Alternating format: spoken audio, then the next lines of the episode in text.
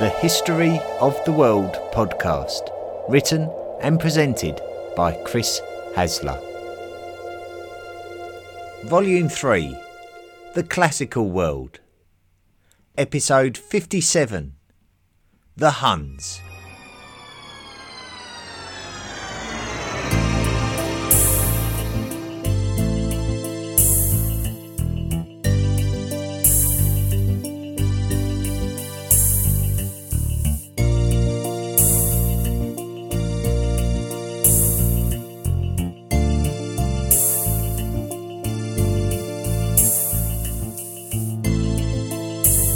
Start this week's episode by making a brief overview of what we have learned about the Huns during this podcast. The main thing that we do know is that they arrived in Europe from the Asiatic steppe. They migrated westwards, consuming land and bringing it under their control. The people of these lands were either made subject to the Huns or had to flee westwards to escape them. Those who fled westwards spilled into the lands of the Roman Empire, and this sequence of events undoubtedly sped up, if not caused, the complete collapse of the Western Roman Empire. So, this is what we do know about the Huns, but their emergence and their disappearance is quite mysterious. Their time in history is quite brief, especially when we consider how terrifying their advance into Europe was for all of the people of Eastern and Central Europe. The Huns were a nomadic group of tribes from the steppe, and so for these reasons they are not completely unlike the Scythians from last week's episode. However, the Scythians have been subdued many centuries before, and another nomadic group called the Sarmatians emerged in the steppe lands of modern Eastern Europe. Both the Scythians and the Sarmatians were assimilated into the societies of the lands they occupied, and their cultures and bloodlines had become diluted to the point of there being no apparent distinction. So when the Huns arrived, it would have felt like a very unfamiliar wave of terror.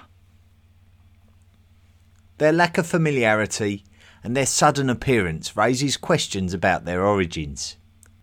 The 6th century Gothic historian called Jordanes gives us somewhat of a mythological explanation of their origins being linked to the product of unclean spirits of Scythian lands and Gothic witches but modern historians look further east, even as far as the lands of Mongolia. Jordanes describes the Huns as a stunted, foul, and puny tribe, scarcely human and having no language save one which bore slight resemblance to human speech. This could almost be a description of the reaction of the first Homo sapiens encounter with a Homo floresiensis, as described way back in Volume 1 during Episode 10. It's not a glowing account of a people who actually successfully terrorised half of the continent. A Roman historian from the time of the Hunnic invasions was Ammianus Marcellinus, who wrote about the Huns that they seemed to spend their entire time on horseback, which we recognise as a fundamental aspect of historical steppe cultures, that they have a strong relationship with horses. As we described with the Scythians, who thrived during the previous millennium, horses were highly valued for their abilities to assist with nomadic transport and migration, and their military versatility combining speed with power. The Scythians held their horses in high regard, and it seems that it was recognised that Hunnic success was linked to their mastery of horsemanship. One strong theory about Hunnic origin points towards the modern country of Mongolia. If we regard nomadic steppe people to have a general itch to migrate westwards, then it is plausible that the Huns could have originated in this area. Some other historians argue that we don't necessarily need to look that far east and that the modern country of Kazakhstan can be claimed to be the Hunnic land of origin. If the Huns had originated from lands so far east, then the only place that we could go for any written clues would be to ancient Chinese scripts. The Chinese describe a Eurasian steppe culture that existed around three to six hundred years earlier than the emergence of the Huns in classical literature. This nomadic group of tribes were known to the Chinese as the Xiongnu tribe, who originated as traditional enemies of the Chinese and even prompted construction of sections of what would become the Great Wall of China. The Xiongnu would eventually fragment, with the eastern tribes being subjugated by the Chinese and the western tribes drifting west into steppe obscurity. It's those western tribes of the Xiongnu that disappear from written records who intrigue historians. Some believe that they are ancestral to the first Turkic tribes, with there being customary links. But others believe that they are ancestral to the Huns, with there being an etymological connection between the names. We can't be completely sure though, and there are a number of theories relating to all of the relationships of steppe cultures with each other. The other mention of the Huns that we have made previously was back in episode 4 about the Sasanian Empire of Persia. We spoke of how from the 4th century a migration of different tribes started into the eastern lands of the Sasanian Empire. Firstly, we have the Xionites, who have been speculated to have been an offshoot of the Huns, as they were their contemporaries. Their name Xionites is suspiciously similar to the Xiongnu of centuries gone by. The biggest impact came in the following century with the threat of the Hephthalites, who have also been called the White Huns, which give us a very confident link. Once again, the precise relationships remain unknown due to a lack of first hand writings by the cultures of the steppe.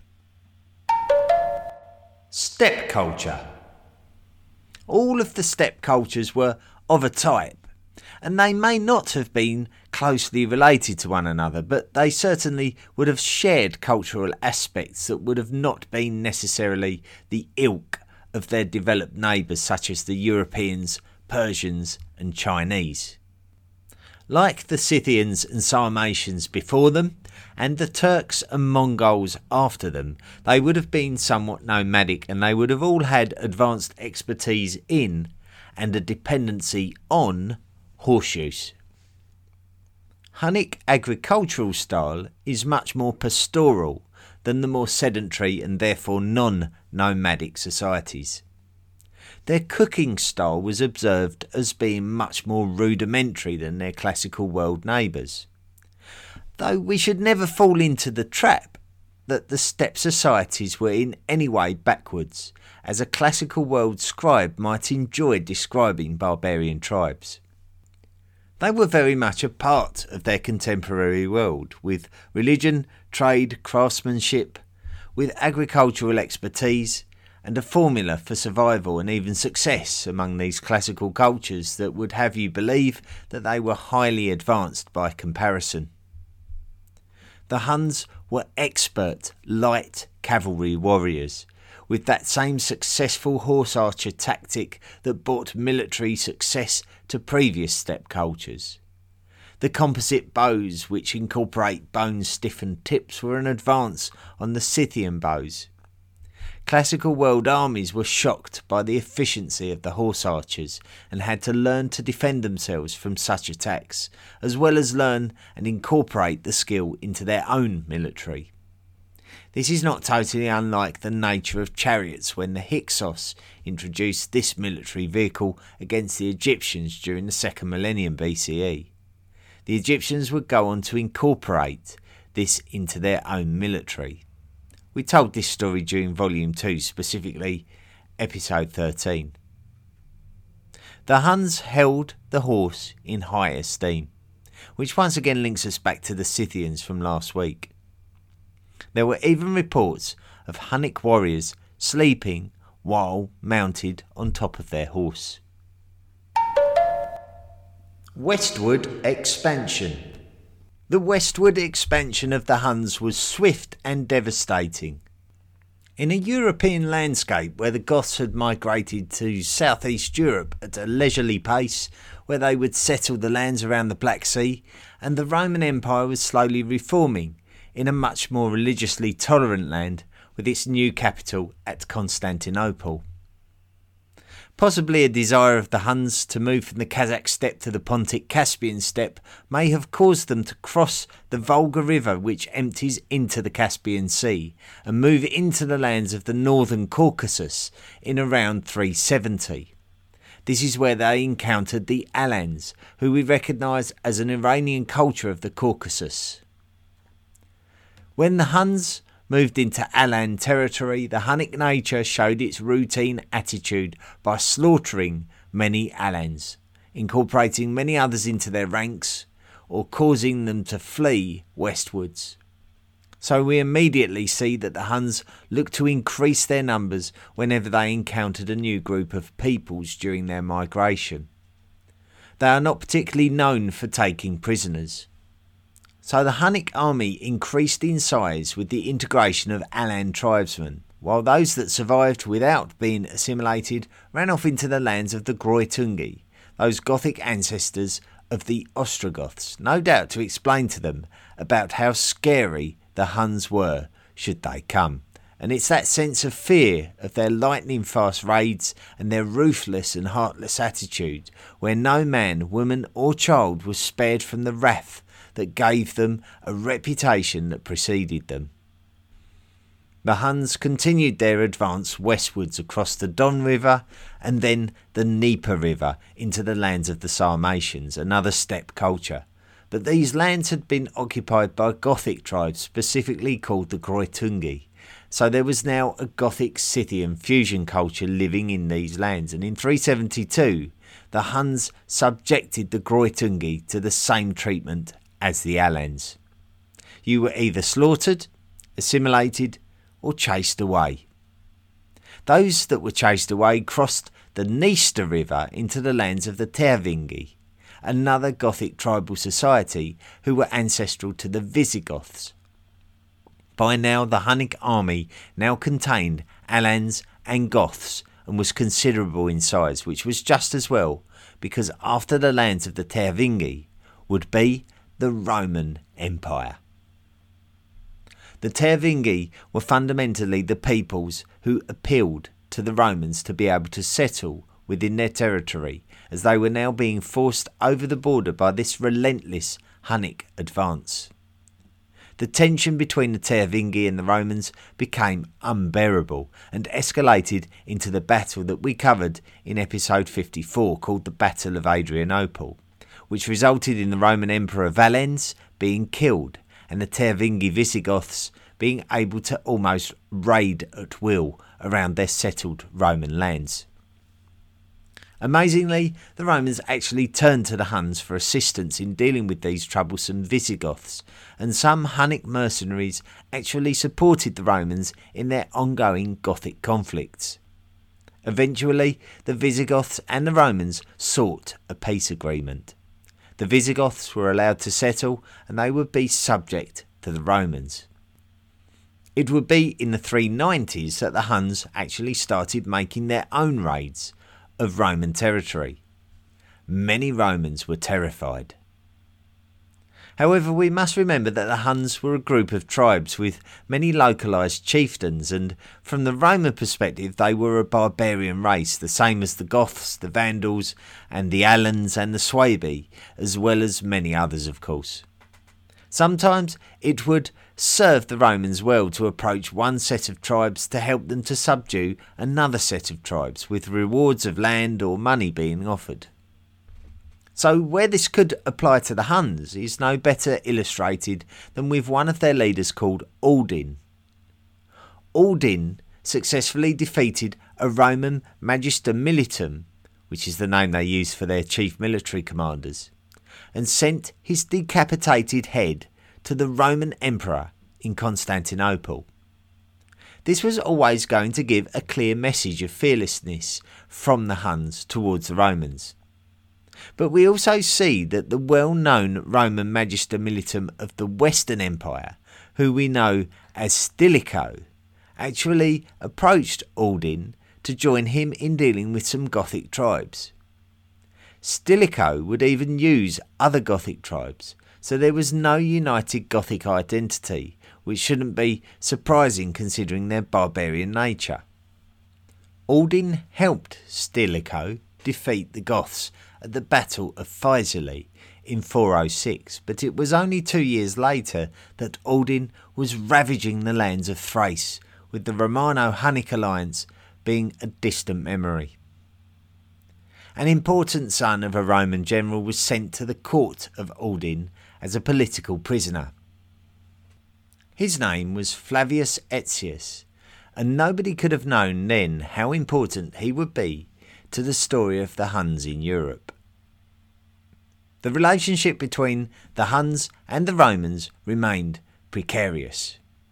But then, if we're totally honest, all political relationships from this period were precarious. The Germanic tribes were forging alliances that suited them in whatever political circumstance they found themselves in, and even the Romans themselves were subject to imperial squabbling and attempted usurpations, so we shouldn't be too surprised that the relationship between the Huns and the Romans was edgy. The Huns understood that there would be political advantages to having the right emperor on the Roman throne and potential Roman usurpers knew that their cause would stand a better chance of success with barbarian support. The rise of Attila. Around the year 430, two brothers were at the forefront of Hunnic politics as their leaders. Their names were Oktar and Rugila. They had managed to unite the Huns to some degree under their leadership, and unity would become something of a formidable presence in Europe. In 430, according to the Christian historian called Socrates of Constantinople, Oktar burst from excessive consumption one night and died, leaving his army to be routed by the Burgundians. This left his brother Rugila in sole charge. There were many Hunnic soldiers who had fled from Hunnic service in order to exploit the riches and opportunities of serving under the Romans.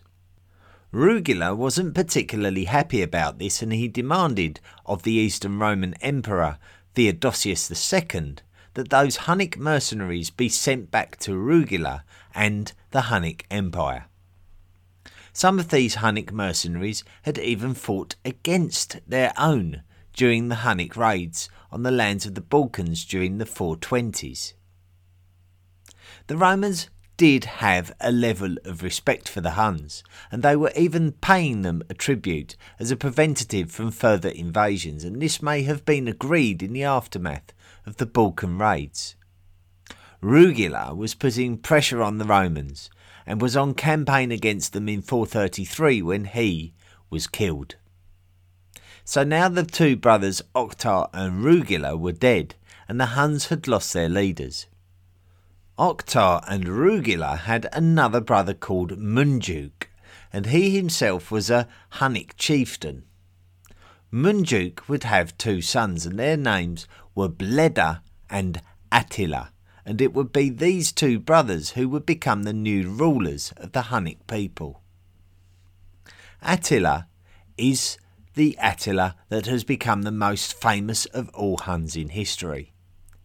With regards to his childhood and upbringing, we really don't have much to go by.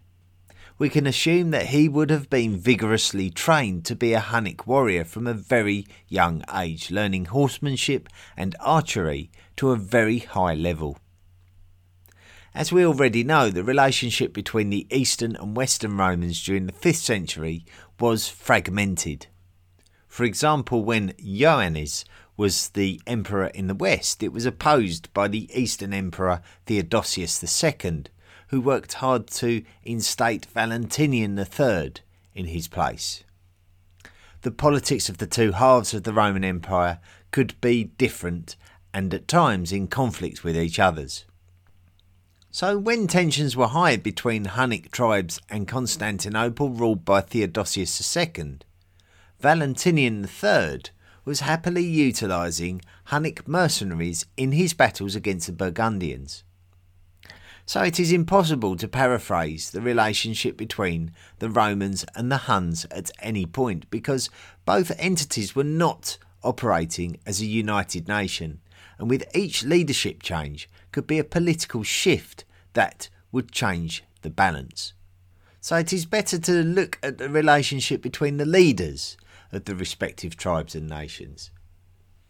By the reign of Valentinian III, the young Roman who had spent some of his childhood in the Hunnic royal court called Aetius was now back in western Rome and serving under Valentinian III as his main military general.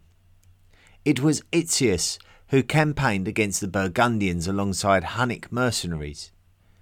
In the meantime, Bleda and Attila were putting pressure on Emperor Theodosius II in the east by threatening military action if he didn't meet Hunnic demands, including inflated tribute payments.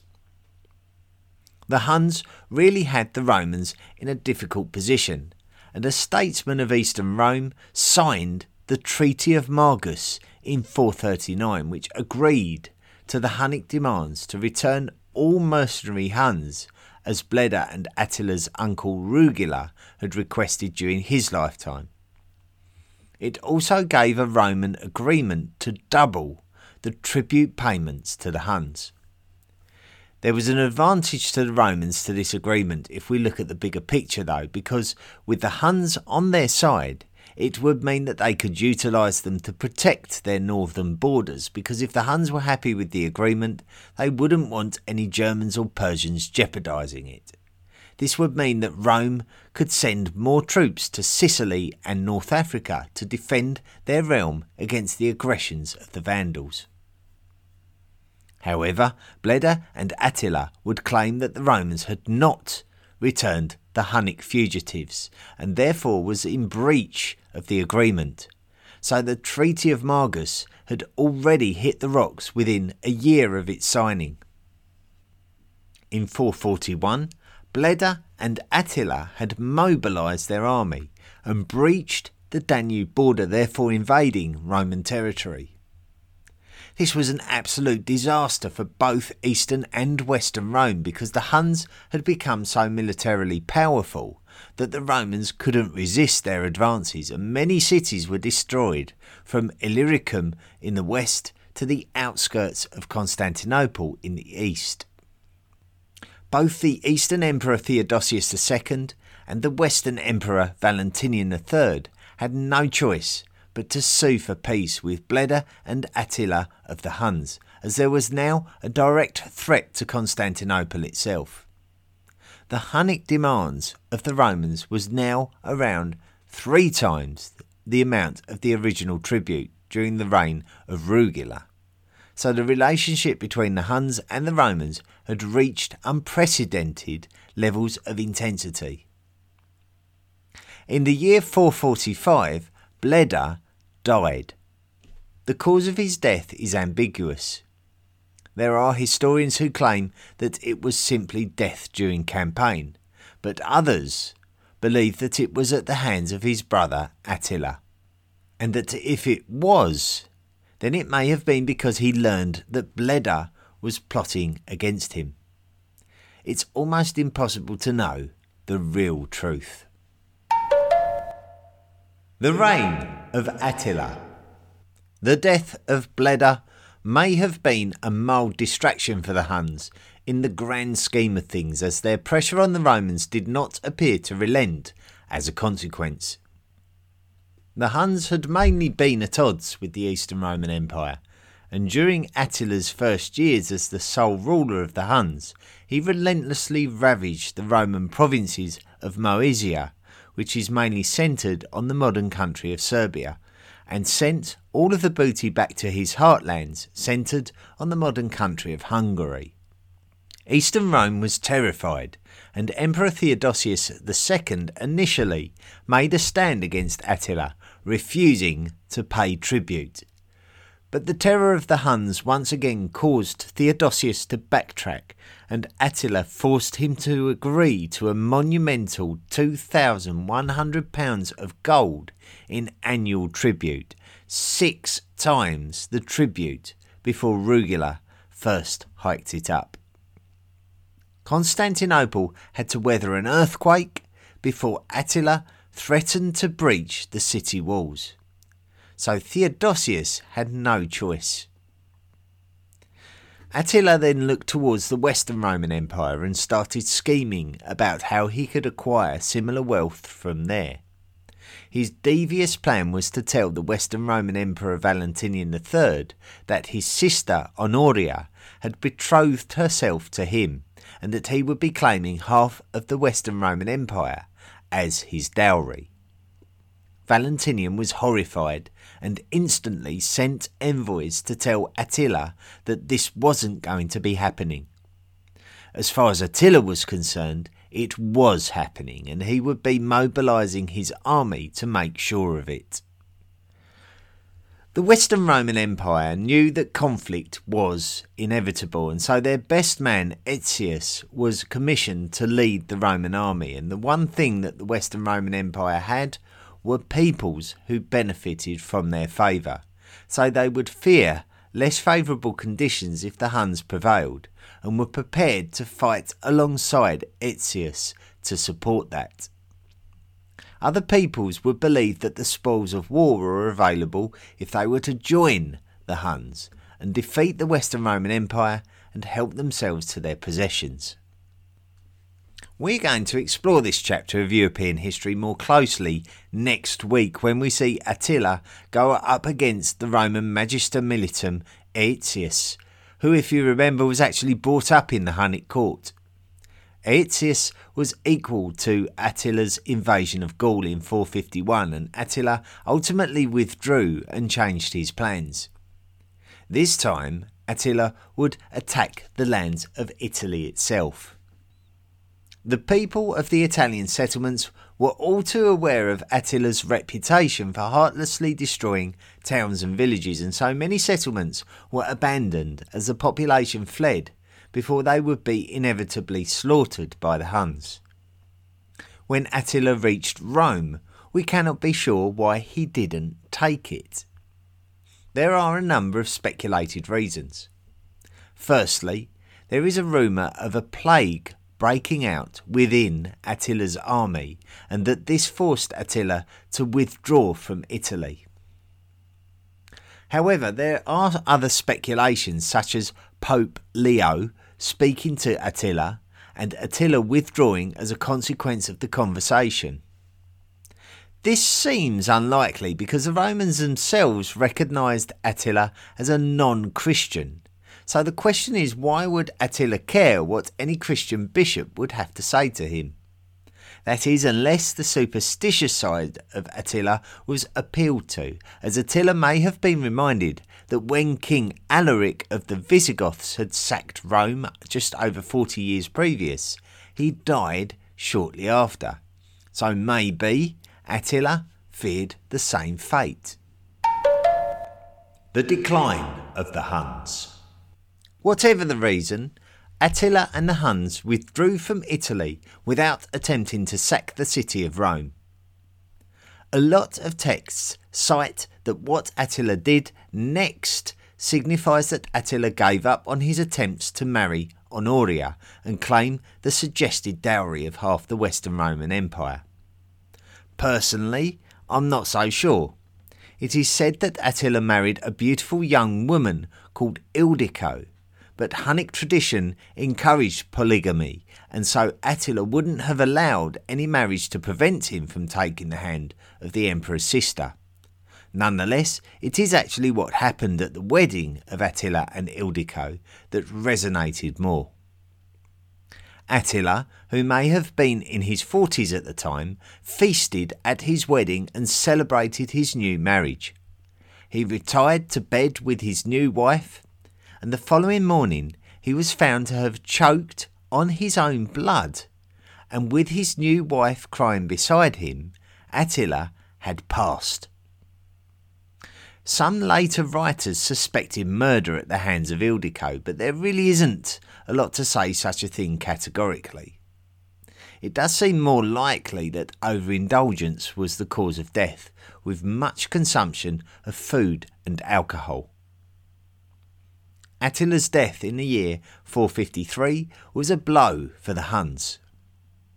Attila had proved himself to be brave, fearless, and an intelligent leader the rule of the Hunnic tribes would pass down to Attila's sons, and this would see the tribes of the Hunnic Empire split apart and become more distant from one another. So the Huns had really lost their centralisation and their mystique of being unbeatable when Attila died. We see a decisive battle between the Huns and the Gepids in 454 at the Battle of Nedao which possibly took place in the modern lands of Serbia. Attila's eldest son, Ellac, was defeated and killed at this battle, and this would eliminate dominance of Central Europe, with many Germanic tribes taking back their traditional lands.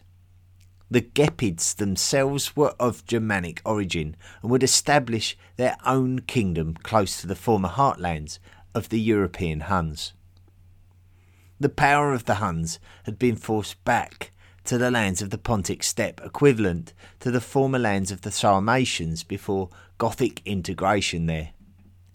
There they survived under the rule of another of Attila's sons called Dengizic, and during the 460s, Dengizic would attempt to approach the lands of the Eastern Roman Empire once more, but this time the Eastern Roman Empire was ready and prepared to go to war with the Huns. And after two years of fighting, Dengizic was decapitated during battle, with his head being taken to Constantinople for a good traditional parade and display for all the people to see. Attila would have shuddered at the thought of such an outcome. It would fall to the responsibility of a third son of Attila called Ernak to seek peaceful terms with the Romans. And from this point, we do not see the Huns as any kind of political threat ever again. The tribes just seem to quietly get on with their lives without antagonising anyone else at any kind of significant level ever again, and it may have been down to more nomadic migrations westwards from the steppe that the Hunnic bloodlines were diluted away in much the same way as the Scythians and the Sarmatians before them. They came in with a bang and went out with a whimper. By the end of the year 476, those two great empires of Western and Central Europe, the Western Roman Empire and the Hunnic Empire, who had done great battle just 25 years previous, were no longer a significant part of the map of Europe.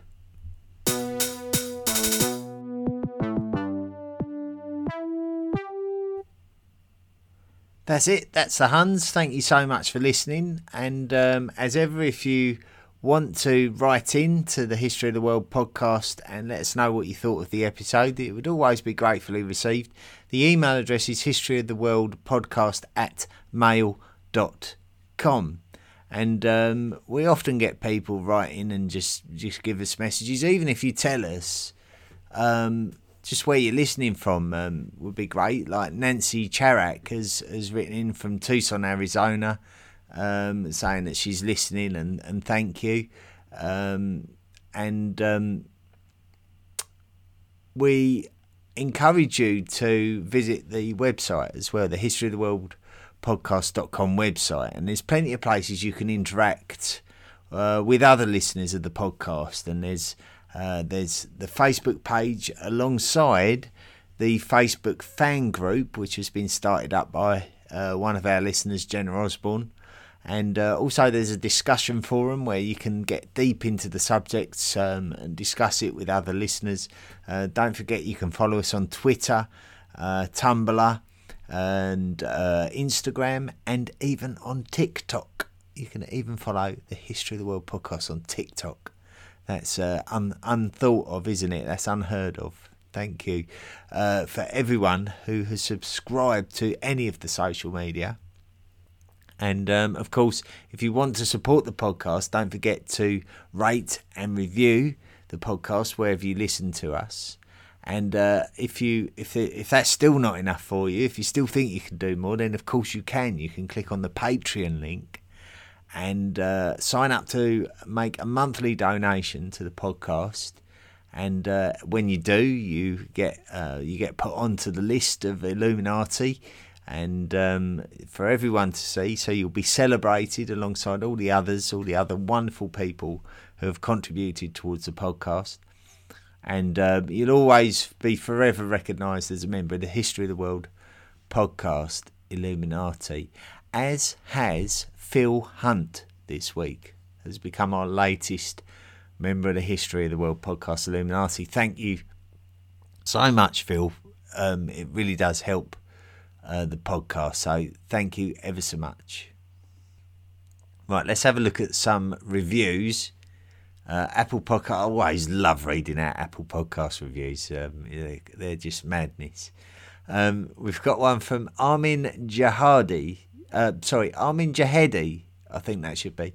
Um, who's uh, who's reviewed from Turkey. I can't recall um, a review from Turkey. Um, I, maybe I'm mistaken, but I think that's the first time I've seen that. Uh, he's he's put five stars. Thanks, profusely thankful for this series. Please keep it up. That's a very kind review and very kind message. And then also we've got uh, Stuart sixty five from the USA, who's put perfect scope and pacing. I found the podcast halfway through Roman history, and I really appreciate the depth and detail. It's got enough that you get a pretty comprehensive viewpoint, but not so much that you are lost in the weeds or get bored. Great work, and I eagerly anticipate going back to the beginning and catching up. Plus, much better than listening to the gibbering fools in the news.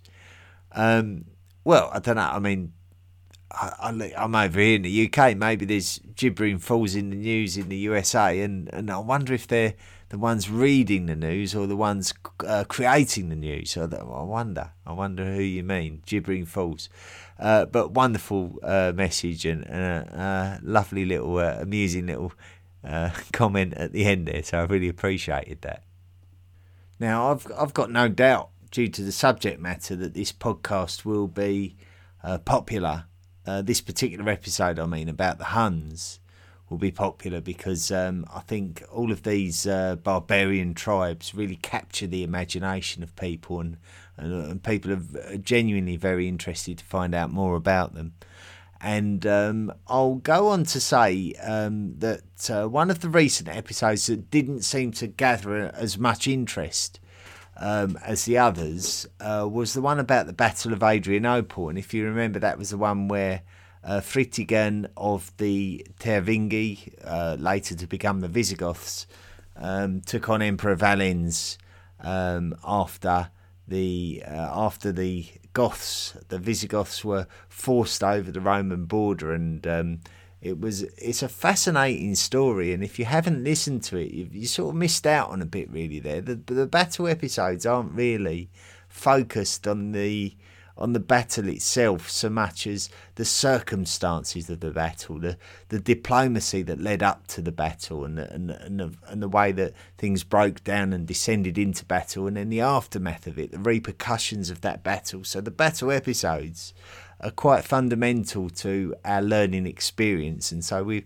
we learned a lot about the Gothic tribes and uh, and, and how they were concertinaed up by the Huns when they invaded. So I would strongly recommend listening, and, and there's so much to learn and discover from those episodes. So they they don't think that they're um, not worth listening to. I, I, believe that they are, and and next week we're going to explore the the battle of uh, the Catalaunian plains, which is when um, Attila the Hun um, finally met on the battlefield with the Magister Militum of Western Rome, uh, Flavius Aetius, and um, I think that that is a really pivotal turning point in European history, um, and it involves so many different um, peoples of Europe, and um, and it's very much worth. It's going to be worth listening to. We're going to learn so much more about the Huns and Attila and and Aetius, and um, I think it's I think it's not one to be missed. I think they're a fundamental part of the story. So uh, join me next week uh, for that episode, and then after that, we're gonna we're gonna venture away from the general area. I know that I said a number of episodes ago we'd be leaving the Romans alone, and, and here we are. We're continually talking about them again, uh, but we really need to move on at some point. And so once we've put this story of the steppe cultures to bed. Uh, we're going to follow that little path round to India and the the steppe culture of the Kushans who who ventured down in that direction. Uh, they ventured into lands of um, of Indian empires um, that had already been there, and so we need to catch up with that story and then um, and then discover what happened after the Kushans uh, migrated into those areas. So we're going to be spending a few podcasts in India before moving on to China then we we ought to have a, a look, a tentative look, I might say, because it's always very emotive subject at the emerging religions of this period, and we see that a lot of the modern religions uh, emerged during this classical age, during classical antiquity, and uh, then also um, we'll round off volume three by visiting the Americas and seeing what uh, what was going on there as well. So that's long overdue, going back to the Americas, but nonetheless, that's it for this week. So thank you so much for listening. I hope you have a great week, everyone. Um, stay safe, look after each other, be well, follow the rules. Always follow the rules because they're there to protect you, they're not there to suppress you. So don't be paranoid about them, just follow them, and uh, we'll all get back to normal as soon as possible. And uh, also, don't forget, don't forget to be good.